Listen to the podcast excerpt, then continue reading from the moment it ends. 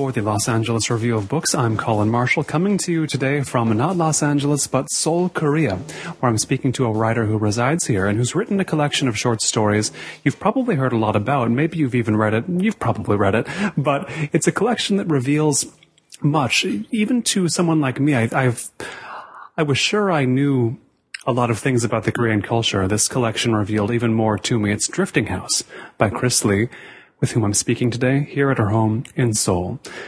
Now, as I say this, it's, it's, it's a thought that's occurred to me, that occurred to me a lot reading the book that I, well, I'll put it this way. Did you, writing these stories, did you ever think it would come across to a non-Korean reader that being Korean was sometimes a bit of a living hell? You know, I like to think that there's dark and light to mm. both life wherever you are.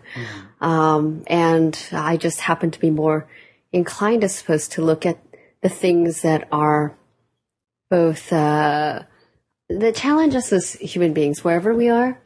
Um, you know, there's there's a few great themes, and we can count them on, you know, two hands. And I think those are the things that I'm I'm more in- interested in. Mm. Um, and so that's what I, I happen to write about. And my characters are people who happen to be quite often um, uh, Korean than anything else just because it's the world that I understand, I know best as well.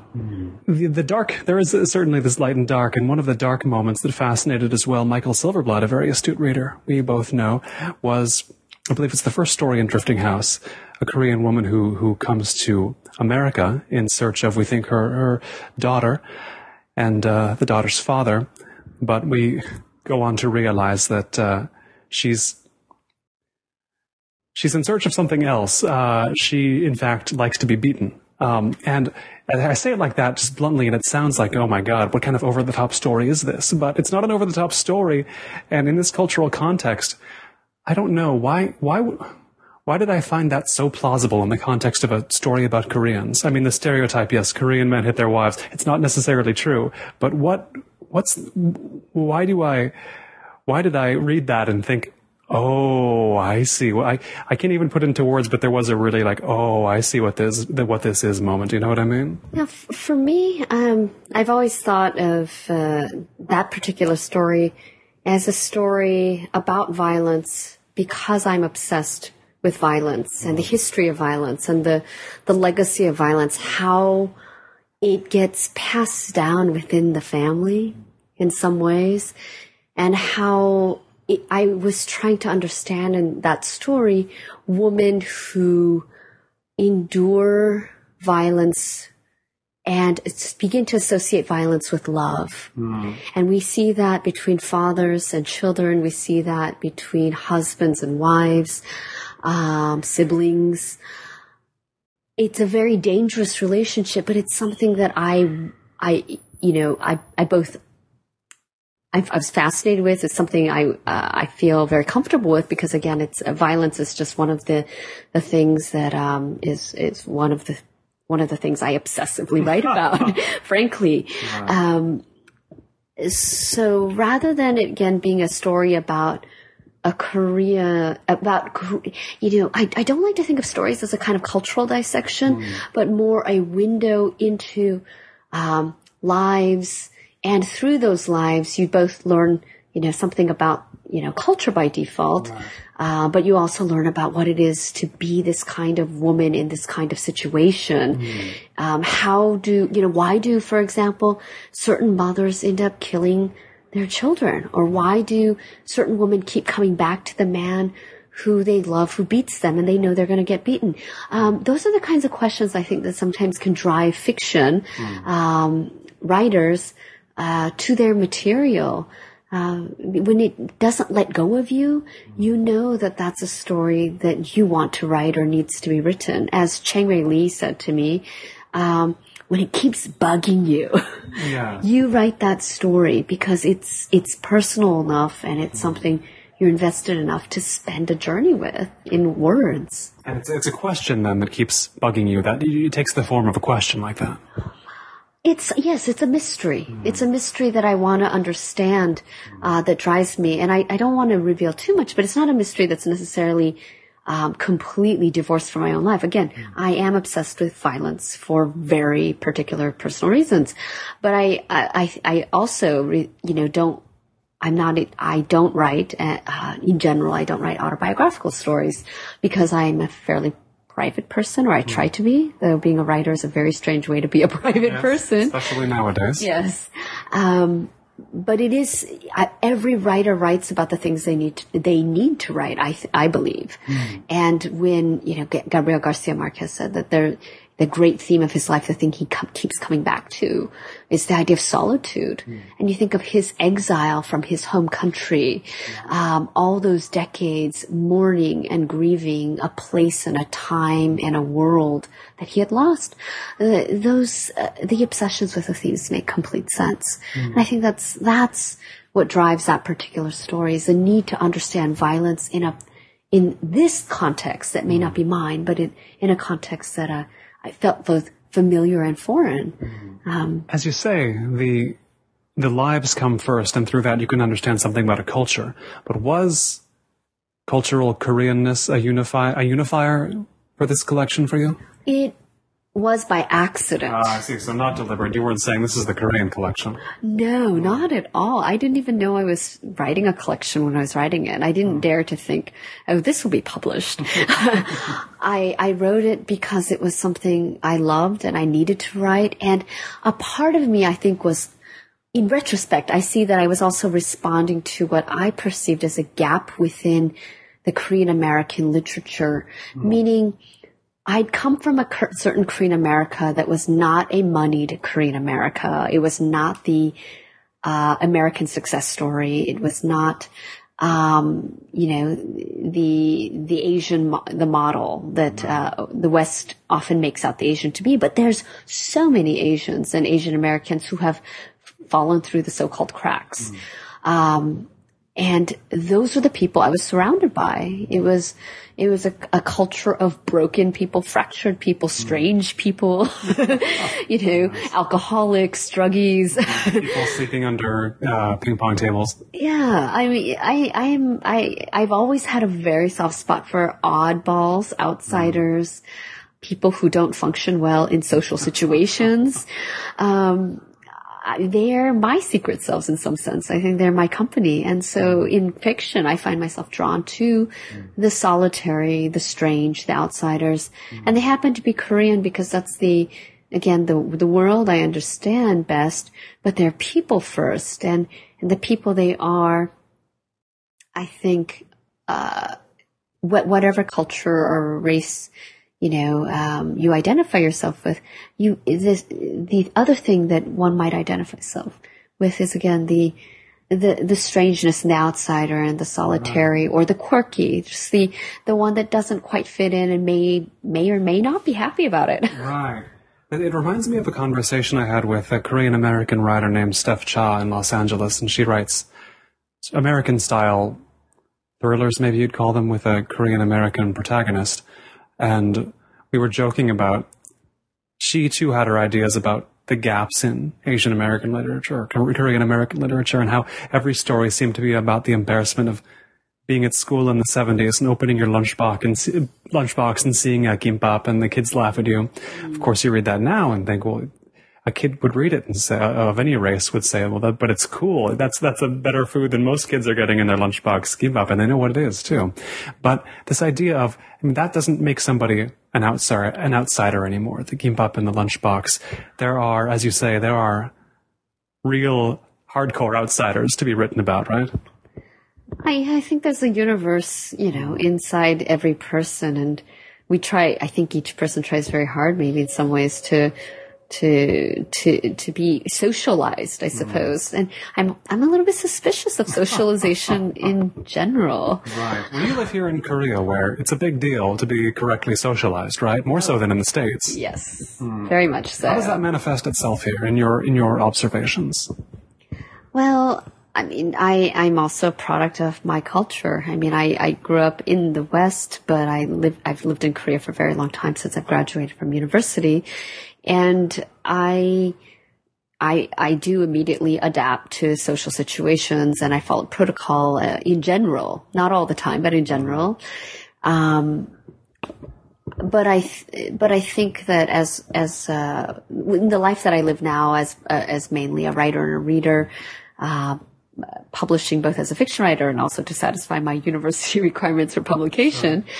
I just spend mo- just a great amount of time alone, and I think part of the the wonder of solitude is the freedom to to really be yourself in mm-hmm. some ways, to feel no pressure or no expectations at all to make complete sentences even. yes. I've always wondered, you know, why do we walk up to people and say, how are you? How are you doing? I mean, the pleasantries, that's, we need those, of course, to, in order to function in society, to, to be normal people, nice people to each other. And yet, you know, maybe, you know, you really want to go up to someone and say, you know, I wish I were a raccoon, and that right. could be an equally, see what happens. Um, well, equally organic greeting. Right.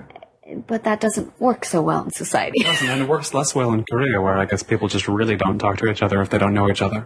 Yes, or if you said that to someone that you even knew, they just wouldn't know how to how to understand you. Oh, sure. How about that? They, I mean, they would have some sort of non informational response for you, just trying to deflect it. Right. And, mm. and, but in any world or any country you live in, you find people who are willing to play with you, you know, mm. in terms of language and, and worlds, uh, mm. um, you know, to have one foot in reality and one, one foot somewhere else. I think that's a kind of wonderful place to be. Mm. And it's one you can only really get to through solitude, can you not? I mean, if it's, it's, it keeps you a bit too much in reality if you're constantly in a social situation.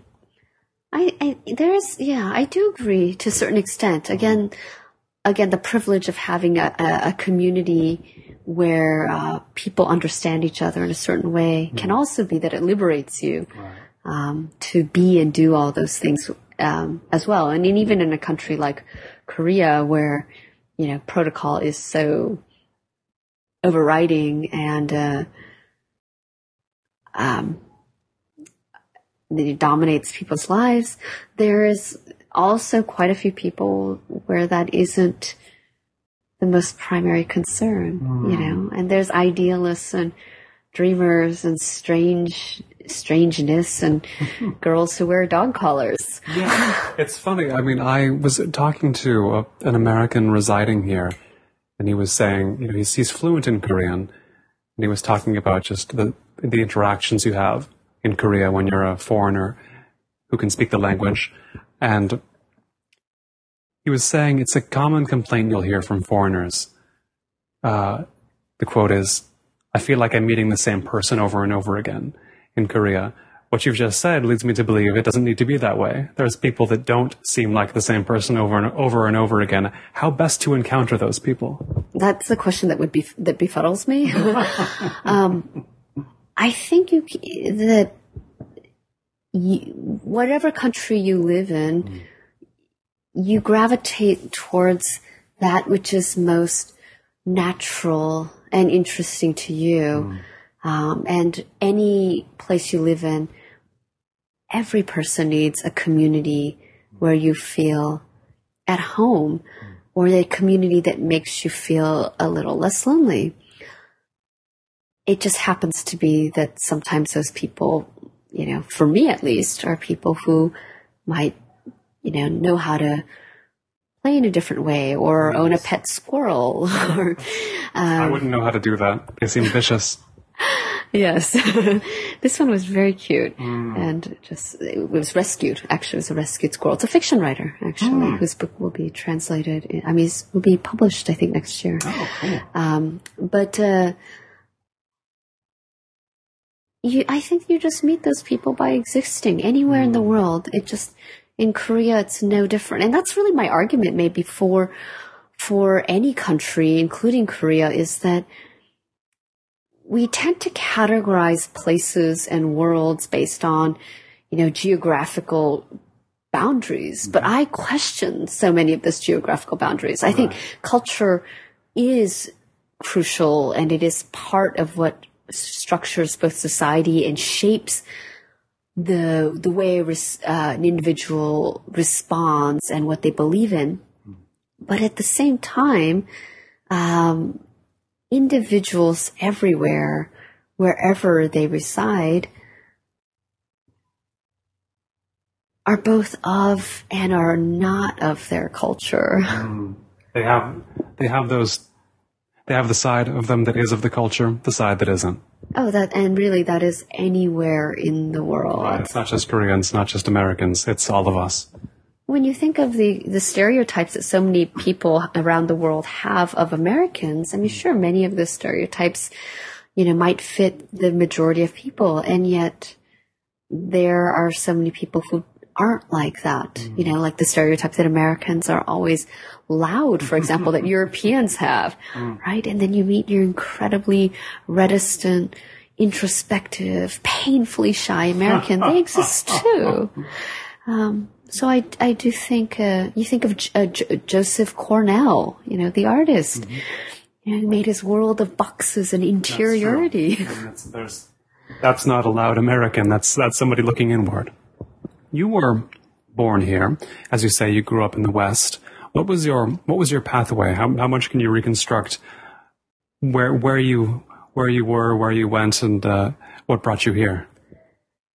Um, well, uh, I started in Korea, and I left. Um, you know, before my uh, before I started my schooling, mm. followed my parents. Uh, well, followed my mother actually uh, to America. My father went first, and um, I as as I was moving houses, I discovered a whole packet of their letters that I'd been um, carrying with me all these years. But it was some of those letters were, well, most of those letters were between those two countries when they were missing and away from each other.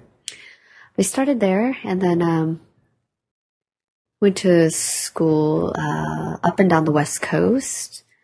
Um, we moved around every three years, so there was not really one place that I could say was like clockwork home. More or less about every three years, two every two and a half every three years or mm. so, we moved, and then um, you know, and, and in, while I was attending university, I had the opportunity to to go to England, um, and so I did, mm. and I finished my schooling there, um, stayed on for grad school, mm. and then.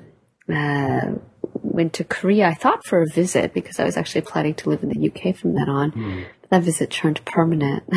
Did you have any expectations of Korea before you came here that time? That for that quote unquote visit?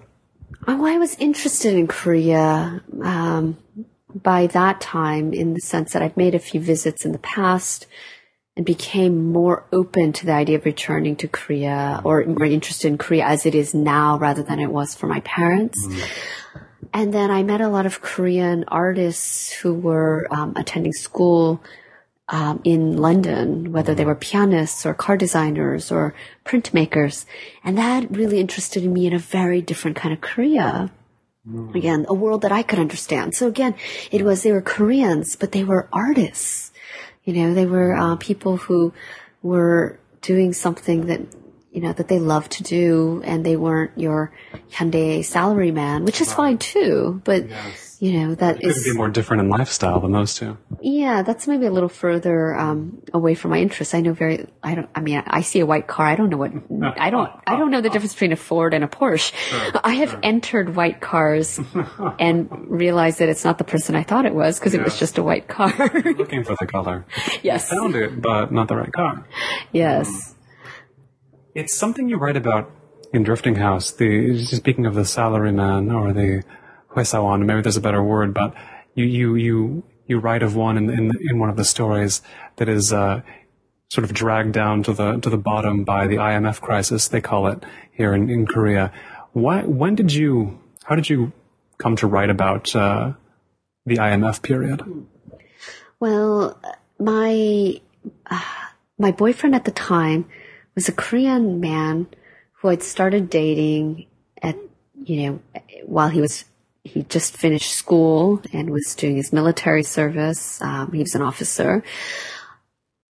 And I saw him change dramatically as he got a job at Hyundai. Mm.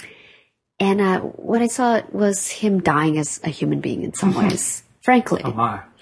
He the hours that he was working were so unreasonable and he was so exhausted that naturally the person that he was when I met him really just didn't have the luxury to exist. And that was mm. a person who was very interested in the arts, in theater. His father was a painter. Mm. Um, he grew up in the arts, even though he was, um, you know, uh, gone into engineering. And all the things that he loved doing, the music that he played, uh, all those hobbies just fell to the side because mm. sleeping was the only thing that a person like eating and sleeping right. and work is the only things you have time for when you have that kind of a life. And you know, much of my writing is driven by anger, frankly. Mm. Um, when I use anger, I mean in a, I mean more like a sense of injustice. Right. Uh, so many things, I mean, so many things about this world upset me, you know, like all of us in terms of both um, politics, injustice in all levels, from the very personal to the macro level, you know, um, you know, the personal meaning the family and the macro meaning globalization and the, what countries do to each other. Right. And what I saw happening to him made me very interested and motivated to really understand what companies were doing to their people in Korea. Mm. And when the IMF became central in that story because pre-IMF, people really devoted themselves to their company and they, they once had a job for life, but in exchange, you gave up your life. Yes, yes. But what happened during the IMF is that these people who had sacrificed themselves and their lives for their mm. company were discarded as soon as they were unnecessary mm. and um, a liability to the company. Mm. Uh, so again, uh, my my sympathies are always going to be almost always with um, that person who faces the juggernaut. Right. You know, the Kafkaesque situation. Why did this boyfriend want to work for Hyundai? Well, for all the obvious reasons. One of the few companies that give a fairly good salary mm. in this country, the prestige, um, the company name that allows you to work elsewhere very easily mm. in the future. Um, you know, the very competitive society that Korea is. Right. Um, you know, where you have more college graduates, more people graduate from college than almost any other country in the world. Mm. You have a highly overeducated population.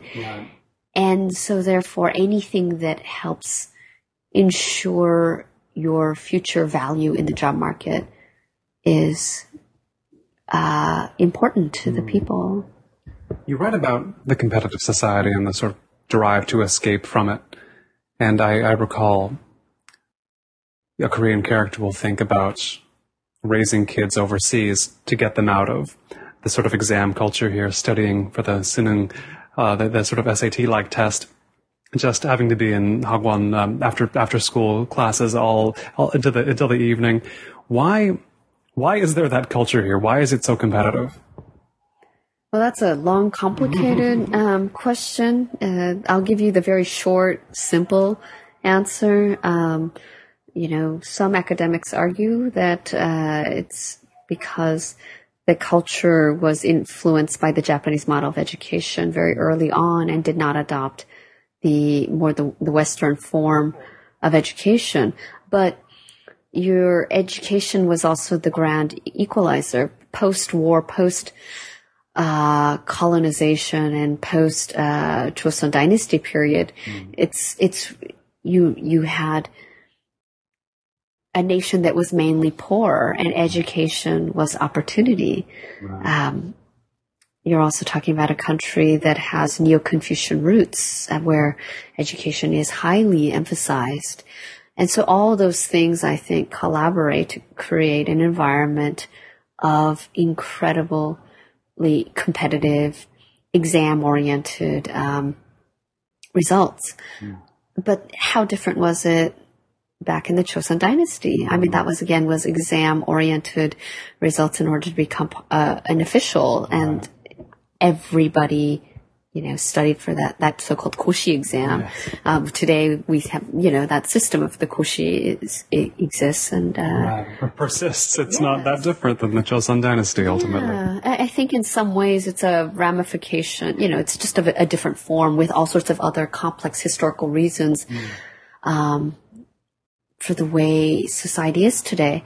Having said that, you know, you have a country with uh, fewer jobs and then a lot of um, a lot of people. You do create that environment. You, I look at America today and compare to, let's say, like, you know, 15 years ago. Certainly, people graduating from college right now are finding it incredibly challenging um, to get jobs um, and are very talented. But how many internships are they doing, for example, in Yes. order to make themselves more marketable? That's maybe going to become more of a factor as easy money and easy jobs become less accessible anywhere. Now, you mentioned you, you wanted to find out personally how Korea today was different from the Korea your parents knew. So, I want to get a sense of what it was, what Korea was it that your parents knew before you even found out how it was different from the Korea today? What, what were the ideas you had about how the old Korea was? Well, I mean, my family was incredibly hierarchical, very traditional, uh, very religious as well. Um, and the Confucian model was just part of our family's life. My father would say at the dinner table, you know, your parents are the sky and you guys are the earth, you know, or Remind you of that. Oh yeah, you know. so we were we were told very much, you know, very clearly that you are merely children. you don't have a say. Um, well, that was just the way I was raised. Um, and many people around me were raised in more or less the same fashion. I mean, there were variations, but uh, um, we were probably one of the more extreme um, versions and all sorts of levels. My, you know, my father was not a man of moderation in, at all, but. Um, the Korea that I came to and I and that I still live in is one where so uh, the the level of hierarchy in families is very malleable, um, depending on fam you know from family to family. They're not all on the same structure. No, I mean there is still more respect for parents and you know and more overt, um, a more overt kind of form of respect for parents in this culture. But at the same time, that's constantly challenged or subverted in different ways that I was surprised to see. Right. That becomes its own art form. How to challenge, how to subvert that when it's been so historically rigid. Right. And this idea again of men all just, you know, Asian men or Korean men are all very patriarchal. Well, you know, a lot of the Korean um, younger men today, you know, they are, they're often doing the cooking, you know, for their girlfriends or they, they go grocery shopping together as couples. Um, the way that their relationships with their children are these days is so different and many of them much more communicative. So, um, you know, and uh, I mentioned earlier the uh, a girl I met with a you know who wore a dog collar. I mean, literally, was a, a an artist uh, type and you know very punkish and Right. had her little dog collar on. Her sister and her were both um, lesbians openly, and her mother like approved of it and let her leave school because she didn't think it was, you know, she didn't want to go traditional route. She didn't want to go traditional college. Whereas in Korea, that's just most important thing, period. So you get, you get a lot more variation than I'd, ex- I'd expected. How did your so traditional family handle being in being in America? Well, I, I, they just pretended they weren't in America. Like that's kind of a common strategy, or was before. I'd say it's still a common strategy. It just depends on family to family. Um, and, you know, and that's my, really my argument for culture in general. Frank, mm-hmm. a- again, is that in each culture you have so many variations of people and ways of living that to say, oh, that, uh, what are Koreans like is a very complicated, loaded question. Mm-hmm. And so even with, you know, the way our family was, it was mainly because of the kind of father I had. Mm-hmm. That's really all I can say. You know, when you have someone who's terrified of the new and is very traditional and is very patriarchal and angry and injured in all, you know, their own ways, that, you know, America becomes the great enemy then Right. for someone like that. Right. But for someone else, you know, uh, who, you know, is running away from Korea because they don't, uh, they want to reinvent themselves. Like when you think of the whole, uh, you know, the idea of America as a kind of a place to reinvent and to recreate an identity. You know, I know of an, another Korean man um, of my father's generation who remade himself into kind of like a French, a Parisian style um, aesthete and intellectual. Where did he do this? In America. oh my! I mean, what city?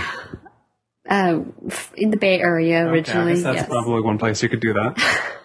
well, you can do it anywhere, though. You can, do, that's you can do it anywhere. That's true. that's the wonderful thing about people. I think is that. It's both, and that's my art. It, it, there's culture that's both about culture and it's about the thing that is not of the culture, which is the human being. And you can have a, a Korean who's pretending to be or modeling their life on a, a, a French, uh, you know, the traditional French intellectual and aesthete um, in Wyoming, Right. if if you really look for it. there's not a lot of people in that state, but if you look hard, you know, there's a lot of ground to cover. In in one of the stories, you have a Korean man who's from a distance. He's left Korea, watching the bad things that happened in Korea from the time he left through the decades, and and uh, there's there's the financial crisis, but there's I remember especially uh, you mentioned the collapse of the Sampoong department store in Seoul, which killed like over 500 people, and this was to this character proof that he was right to leave Korea. Like, look what happens. And this was, of course, you wrote this before the sinking of the Sewol ferry, but I would imagine that played a similar role for some Koreans abroad, did it not? Like, look, look what's still happening in Korea. I mean, did you get a sense that that was a comparable incident for people? Yes, actually, uh, the Sampoong department store was referred to quite a lot in the news after uh, the Sewol ferry tragedy. Um, but in my story, when the character tells himself, "Oh, look, I was right to leave," when he watches what happens on the television, he says it as a sense, in an attempt to comfort himself because of what he misses and he's homesick for as well. Like reassuring him, "Yes, I was right to leave, wasn't I?" because that's what you tell yourself when you have doubts. Um, so again, it's coming from a place that's deeply personal, even the context is cultural. And I, that's the kind of writing I aspire to. It's the writing that I also respect as well. I think the most dangerous thing is that when we, we talk about and we write about culture in a very reductive manner, um, it's doing both ourselves and the people we write about as well as our, the readers, um, you know, a great, you know, a, a great, great harm, I think. How does that usually happen? I mean, when that mistake is made, how is it? How does it tend to be made? What What is the pitfall? It's that it's easy to fall into, to the the, the pitfall of cultural reduction. Uh, I suppose, um, from a writer's perspective, it's when you write about when you're when the, your interest in the culture and using people as examples of the culture.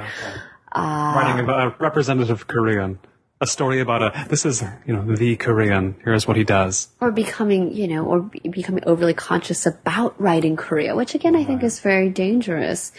I think you, when you write about a character, write deeply about a character, whether they are Jewish or Korean or um, Armenian, by writing deeply about the character and their world, you will end up writing about their culture and of their culture and the culture that rises from the very deepest places of that character. But if you're doing that on a conscious level, I'm, it's difficult, I think. And I don't do that. Um, I've not, I never even, I never thought about that.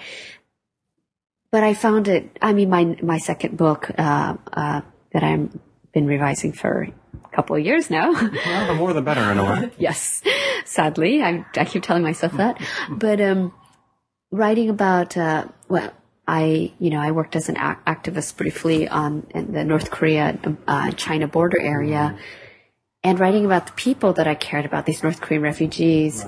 Um, at first, I was very careful because I did think so much about representation. In some ways, because I'm representing a cause and humanitarian rights, and um, they're they're very both dire situation and yet uh, people that aren't pitiful at all. I don't see them in that way. They're very resourceful. They're very strong. and it took me quite a long time to be to be able to write boldly without those fears and restraints. Partially when you know uh, an NGO worker, a friend of mine, read the book and just said, "Finally, someone's got it right," and then I felt liberated because I was so afraid of not getting it right. Did, did they say what you got right that others get wrong? Oh, I mean, in, in the sense that I under, I I know the that situation of the world. Right. So when you're writing about North Koreans, this is in the instance of you wanted to make sure you got North Korean characters correct in some sense. It's not about characters because mm. North Koreans, again, like are like everyone else in the right. sense that their cultural context is very specific and often very damaging. Uh, but the people, you can you get sometimes uh, someone I know is incredibly romantic, serious, poetic, and he's mm. North Korean. Yes. Another North Korean I know can't stop telling jokes He's a he's the clown of when he was attending South Korean University. He was incredibly popular. Mm. He was the funniest student in every class. Mm. Another friend of mine, a North Korean, um, Shin Dong Hyuk, who's who was written about, of course, in Escape from Camp 14 and became right. famous after that book, um, is very curious, very sweet, very naive and earnest, as well as you know hurt and hard and lonely in different right. ways. Um, they're all very different. Yeah, I mean, if yeah. you, it's true. If you think about it, it's of course they are. I mean, it's the same that they're People. they're human beings everywhere. But I guess my question is, why would we not think that? Why would we think that North Koreans aren't just other people in a very different situation? I sometimes think it's because we can't think of them as people. Hmm. Frankly, when I look at some of the writing that's been done on North Korea in terms of the fiction in Korea, and I was so angry and insulted when I read it. It's one of the reasons why I decided to finally write a novel mm. about them. Is that I felt like um, there were certain stories and perspectives and grayness that needed to be told mm. because it's not always the pure re- there is no pure refugee story in the sense that everyone has different reasons for right. leaving, and it's not always the reasons that are always publicized right. um, the loudest in media as well, because the most sensationalized stories are sometimes the most popular ones, or it, you know, again, it's very. Um, the the idea that every woman who crosses the river is being kidnapped basically into the sex trade um, is more complicated than than that.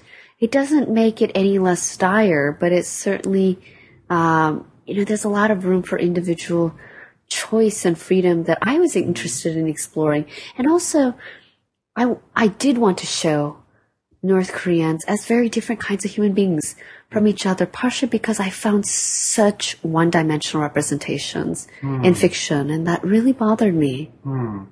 It's, I'm trying to think of how many representations I've seen of North Koreans in fiction outside of your stories. I haven't seen too many, which means I've avoided I've avoided some off-putting characterizations. It sounds like. I mean, was that were there? Did you come across a lot of them just in your reading of one-dimensional North Korean characters in novels? Are they are they plentiful?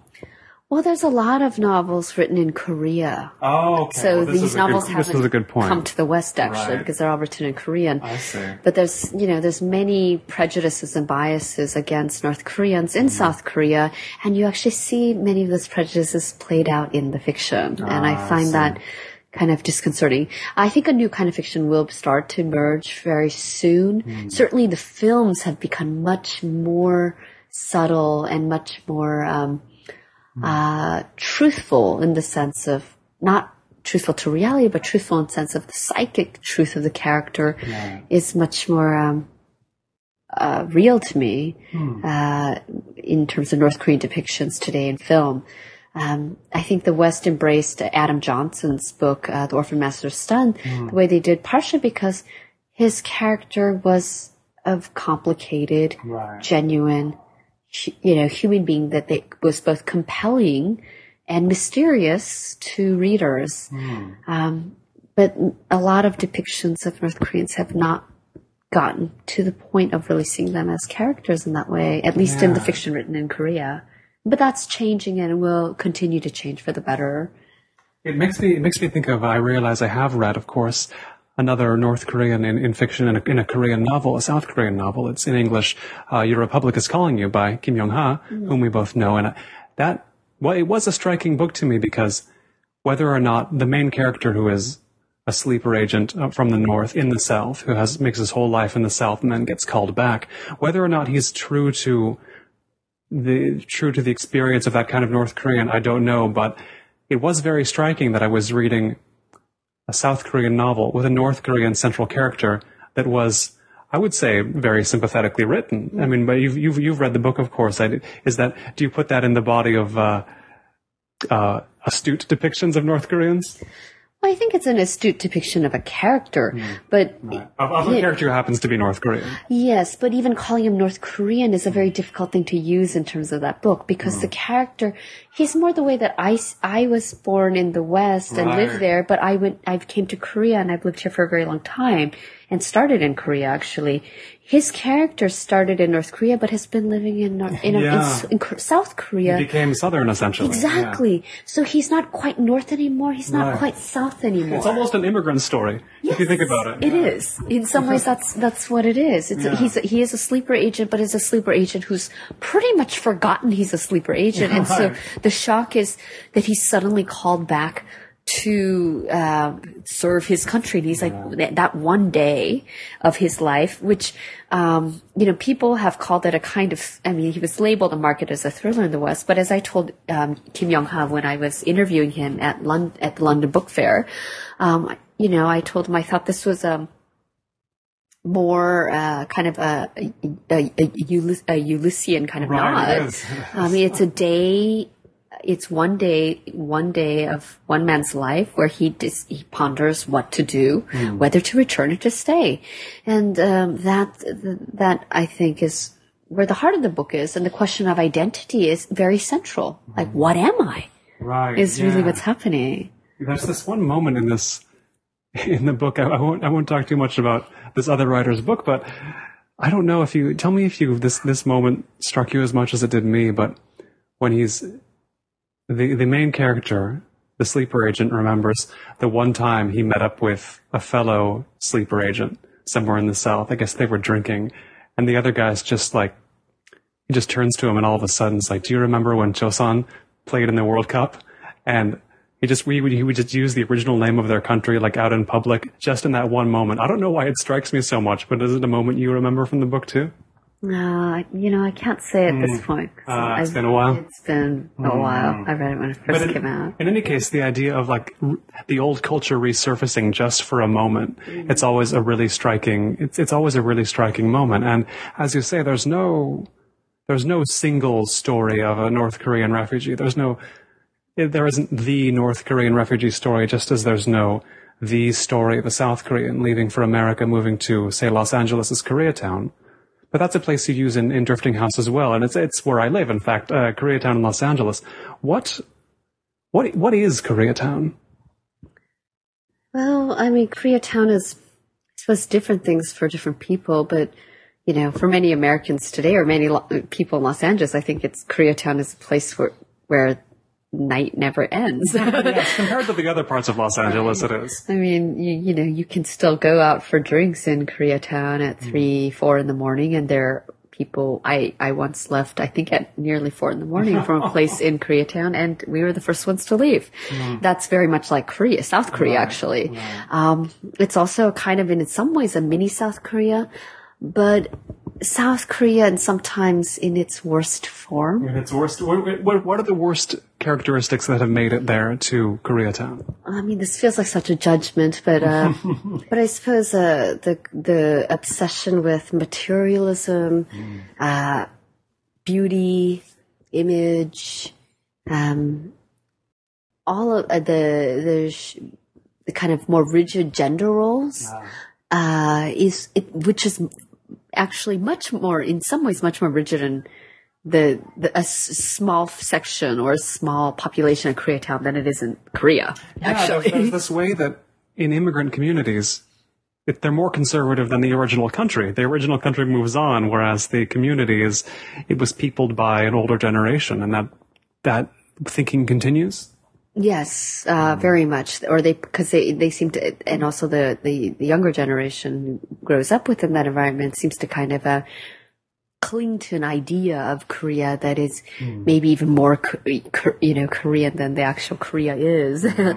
um, but then there's also that other Koreatown, which, um, you know, there's uh, quite a lot of Koreans actually don't live in Koreatown, the Korean Americans.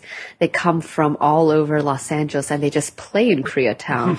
But the actual Koreans who live in Koreatown, quite a lot of them are people who are renting. They don't have a lot of money. They, um, live in, you know, one bedrooms and whereas occasionally now and then there'll be gunshots uh, in the neighborhood. Um, uh, and a, a woman told me before she was afraid to like leave her house at night because s- occasionally things happened. Um, and they live there because they don't speak English or they can't afford to live elsewhere. Um, there's cabs that will just pick them up. They're Korean speaking because they're dependent on them for transportation. They I've can't. taken a couple of those to the airport. They're a pretty good deal, but you see where they come from. Yes, yeah. Um, a lot of them don't have health insurance, and uh, it's that's the other sadder, harder kind of Koreatown um, uh, that also interests me. What, what do you think about modern Korea, modern Seoul surprises people the most who come here who've been away a long time or who were born outside Korea, Koreans? I think they're always so surprised at how intensely Koreans party. Ha ha. That's what I always hear. We're out till seven, seven, seven. It's always seven for some reason. because they like to. I mean, you know, you you you you know, people often like to stay out until they see the sun. You know, the sunrise. Plus the subway stops that you have to wait for it to come back sometimes. Well, that's the excuse. You know, Yes. many people always say, "Oh, well, if we leave now, we'll have to take a taxi. So let's just Right. wait until you know the the sun, you know, the sun rises." But that means that you just drink for three or four more hours, which costs more than a taxi, anyways. Yeah. But then you know you've partied, you know you've, you know the group has gone through something that you've been out with. You've gone through a whole night, the day's begun again. And I guess I don't know if I can see why that's important to Koreans, but I can sort of feel why it is. Uh, my uh, my boyfriend or my partner, I suppose I don't know. What to call him. Um, my guy likes to say that um, he- um, my guy who's Korean likes to say that uh, Koreans are just very emotional in general, and we we both kind of have this idea that Koreans. A lot of them might cling to staying up, staying up all night because if you're having a good time, they they kind of enjoying that feeling, and so they don't want that feeling to end. Right. So, and they know they're going to go to work the next day. They know it's they're going to. It's like Wednesday, and they're up all night, and that happens quite often in Korea. They know they're going to feel like you know a nightmare the next next morning, Yes. but it's they're enjoying the time and they're having real conversations and feeling intimacy and closeness with one another. So they just don't want that feeling to end. Right. And And, so it's understandable, but that way. Mm. Yeah, yeah. We have a word for it, ashum. And ashum is, oh, you know, if you, if, if you end something, it's, it's just like, oh, it's too bad. There's something you're missing out on. Ah, yeah. So they just continue. and I think that's one of the things that does surprise people because compared to Korea, New York is a slower pace of living. Yes, if you can believe that, New Yorkers. yeah. I mean, Koreans, with the, the Koreans who go to Manhattan, they say, ah, Manhattan feels so much like home. It's like a lower, you know, easygoing pace compared to Seoul, but it's like a, it's like Seoul in some ways, but at an easier pace. So why why wasn't it just a visit? Why did the visit to Korea become a decade? Hmm. Uh, good question. Not that you can point to any one thing, but there's probably what what do you get here that you don't get in London or in America? Where have you? Well, when I came from Korea, one of the things that, you know, I came straight from England and I was surprised at how different uh, people were again because I'd adjusted and become accustomed to the way life was in England, Right. to the culture um, in England. And Koreans were so, yeah, the, the difference was both intimate and strange to me, Right. was both familiar and foreign. Um, and it also felt like just being there felt important and necessary, as if something, as if I had realized I was missing an arm, mm-hmm. and I had just realized it by coming back at that right age and time mm-hmm. to realize it wasn't there. It reminds me of what I've heard from some Ameri- some Korean Americans who were born in America. They say, Yeah, I mean, I look a little different, talk way different than the Koreans in Korea, but when I went back, I felt like the whole country was my family in some way. Did you have that feeling? Well, you might think the whole country's your family, but they won't think you're Ah. their family. I see. You're, you're a Korean American still to the rest of Korea. No, I don't mean that. I Hmm. just mean that, you know, Korea is a group culture, so if they don't know you, then you just are no Yeah, one. Then yeah. once they know you, you are someone. You Right, you're a stranger, essentially, to begin with, of course. As you would be in America. I mean, you expect to be a stranger in America in most cases. might talk to each other Yeah, or chat, true. you know, have conversation, strike up conversations and become Right. friendly. That just isn't part of the Korean culture. Yeah, that's true. Here you bump into a stranger. It doesn't matter. You, you're going to bump into a hundred more. It's okay. Yeah, yeah. Hmm. So, um, yes, maybe that's great that they felt like they found a family, but, uh, they, you know, your family isn't necessarily going to be embracing you. That's true. Um, but I think that sense of familiarity is certain the is certainly appealing. Um, but the sense of not being a minority is kind of it was uh, it was novel, you know, and again, uh, comforting perhaps in a different way, um, but really more about a sense again of that missing arm, a family history. Um, you know, my family was again very rocky, very strange uh, and uh, that there is continuity. I, almost like having to work backwards, like I'm seeing Korea where it was at that point, and to look backwards and to make the connections to to see what might have happened. As you say, you're working on a novel. What is Seoul like as a place for writing? Um, I think, like most incredibly big, active cities with a lot of culture and interesting people, it's not an easy place to work. uh, there's endless temptations and distractions, as well as just sheer busyness. Um, but you know, you. Uh, I live a fairly quiet life here. I didn't always, but certainly now, um, my life has become very simple, very quiet. Maybe It's too possible quiet. to do that. It's possible to make a quiet life in Seoul if you want. Yes. Um, again, maybe a little too quiet, but uh, um, it, it is what you make of it. And many writers here feel, I th- as Korean writers feel a sense of comfort because they have each other. I mean, in a sense that you are part. They're part of a community that they can reach out to whenever they want, and I enjoy that. But you know, I am writing in English, and the the other writing community, my you know, my other writing community is all in the West, um, and so that's always a little hard. But um, you know, so my friendships with a lot of writers are in another language. Right, right, right. At some point, though, you're writing, for example, Drifting House will appear in Korean. What, what would you, what would you be interested to hear about how somebody reacts to it, reading it in the Korean language as a Korean who perhaps doesn't read English work at all? Right. I mean, e- well, even even then, I think again, you know, it doesn't change the my relationship with writers in the sense that I uh, I am always going to be speaking their language um, in the sense it is my language, but as a writer, the the language I write in is clearly my stronger language, and so my friendships aren't in, in the, the English language, but um, I have I I've had Korean friends who are able to read English or acquaintances or people who I've never met read my book actually, and they either write me or they talk to me. And many people have just said, and I thought it was I was pleasantly surprised because they said they forgot they were reading in English Oh, because yeah. it was just like reading a book in Korean. I remember um, somebody saying to me, he was reading that book, reading Drifting House, and he was thinking to himself for a moment, he caught himself thinking, wow, this book has a great translator. Who, who was it? Because they, they wanted to get such a good translator, forgetting, of course, that it was written in English in the first place. I mean, it's, is that, do you think that's reflective of the way you use language or reflective of the material of the book? I think it's my guess is it's because I'm writing again deeply ca- character driven stories. I mean, my landscape is large. I mean, it's covering 40 years and uh, I like big stories, you know. My editor was excited about that this in the sense that I like weird stories and big stories. I like things to happen. Um, I'm interested in the world and the world of um, the world and all its possibilities. But I think that when you write deeply from a character's perspective and they become a human being rather than in uh, looking from outside inwards.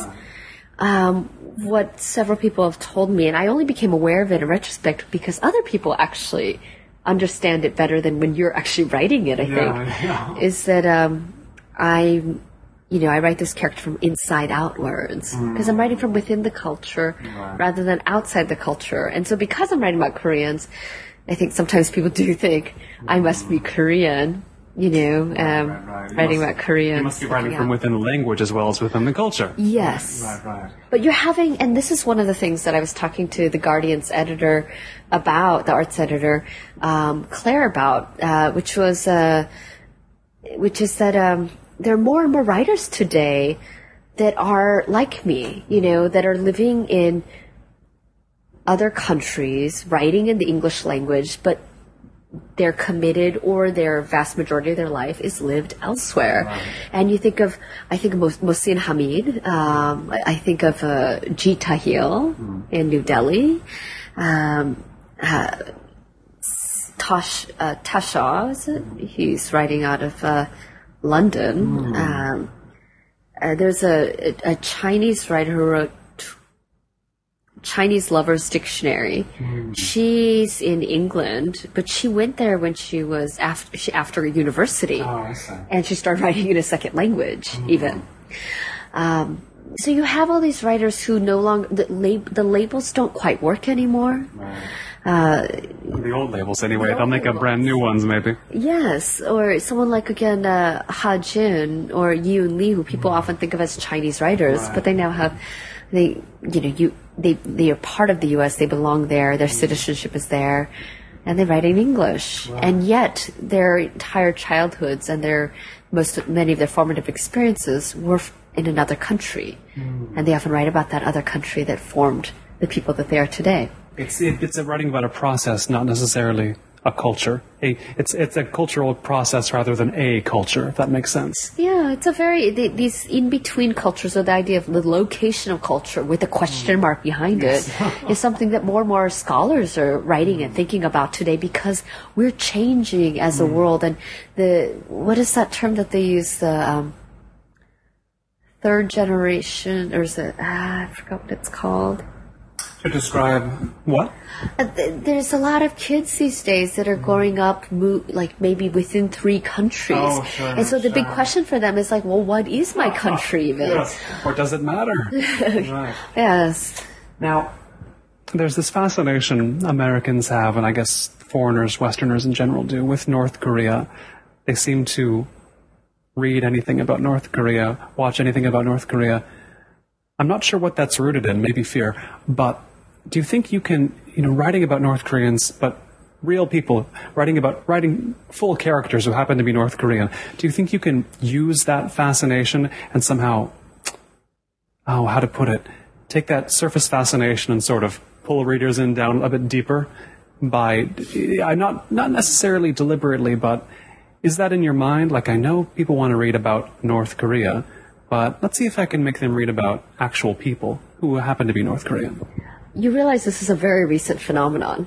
Yes. The earlier books about North Korea were not popular at all. Right, And when I first started writing my book, it was not popular. But now, it's the time. Yes. Uh, Well, it's the time that I'm missing because I can't get my book out on time. But uh, you know, when Adam, uh, when Adam's book came out, or when to- uh, Blaine Harden's book about Shin Dong Hyuk came out, that's really the first time.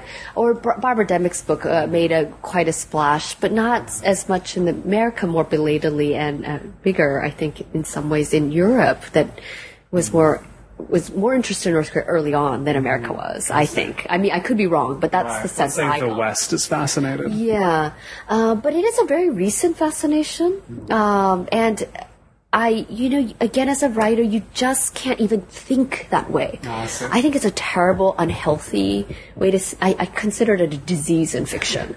I can understand that. But then again, maybe I, I hope it does happen. I hope people do read the book out of fascination with North Korea and then realize there's more to it. Well, I think that's a great thing if people read out of curiosity and fascination. But I think from a writer's point of view, if you uh, as a, a, friend of mine who's there are trends in fiction, um, and by the time you actually finish a book, the trend is usually over. No, um, and a friend of mine who had a very big first book, for example, she decided, oh, dystopian fiction is big, so I'm going to write a dystopian novel. And she and she's very open about it. She said, frankly, she wrote two, three hundred pages. Her agent said it was, you know, didn't work, and part of it's because she just wasn't interested. Right. It was a backward motivation. Yes, and that's why I think, you know, as if you really want to write good work, you you have to write it the way you need to. You, right. if you write with an audience and that kind of a market in mind, you won't write the book that you want to write. Meaning, even if, let's say, for example, you know, in my case, again, you know, it was a world, I, I'm obsessed with religion and mm. I was working with missionaries out in the border area. Mm. I was an activist in South Korea. Um, I've known these people a long time. So it's clearly a world that is I'm comfortable in and about again writing within the culture. I'm very I feel much more comfortable writing within a culture. I can't. It's very hard to do it the other way for me. Um, you're not writing about a culture. You're writing from within it. That's a, there's a distinction to underscore here. Yeah, I think that's mm. the thing from within. And so you write about people who just who happen to be of certain worlds or um, orientations. Right. Um, but once you start seeing it from outside, I, I just wouldn't trust the artistic judgments that I would make. Right, and it's understandable. I think it's what I think it's what refreshed people reading Drifting House is they, even if they wanted to read a book about Koreans in their own mind, they got something different, and it's a good thing that they did.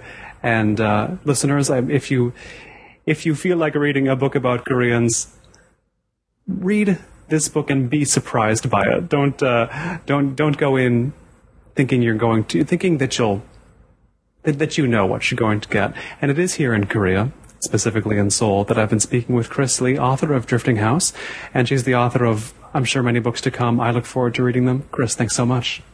Thank you. This has been the Los Angeles Review of Books podcast. I've been Colin Marshall. Keep up with the LARB at lareviewofbooks.com and with me at colinmarshall.org. Thanks.